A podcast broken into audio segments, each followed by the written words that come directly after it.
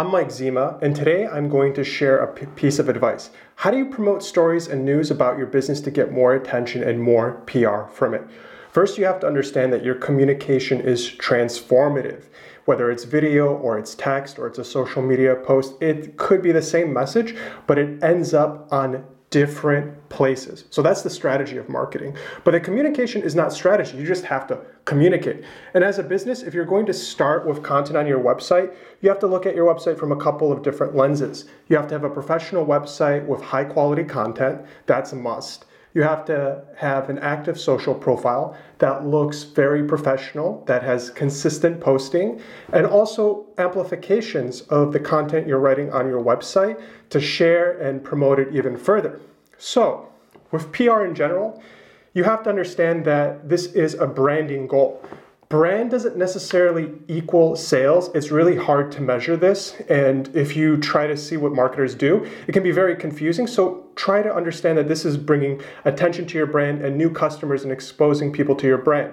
The best thing that can happen is people talk about your business and you get a customer out of that. That's something that brand can help you with. So you want to start with researching sites that are experts in your industry and build a list of blogs and contents. Ignore the competitors, but use them for inspiration. Now you're going to try to build a media list. So in any type of outreach, sales, you're building a list of people that you want to target. The same is true for marketing and the same is true for PR because it's relationship driven. So you have this list and you're going to have to consider your tools.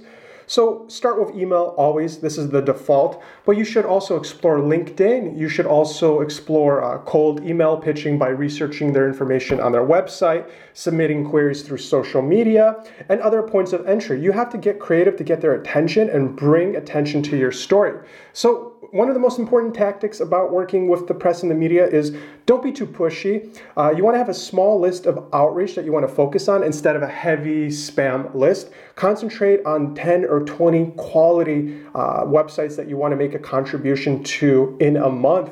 Don't inundate these editors inboxes because they get hundreds of emails a day. So you want to be tactical with your time because so are the potential media placements that you can receive. And a result for your business is if you're receiving one or two media placements a month, that is excellent.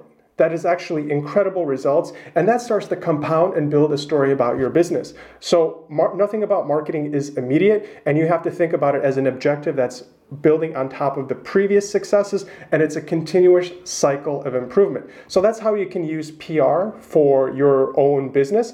And any small business owner can do this if they try to build relationships and instead of only focusing on building relationships with, with new customers you can also build relationships with experts and peers in your industry and that is all going to be monumental in your success in building a brand online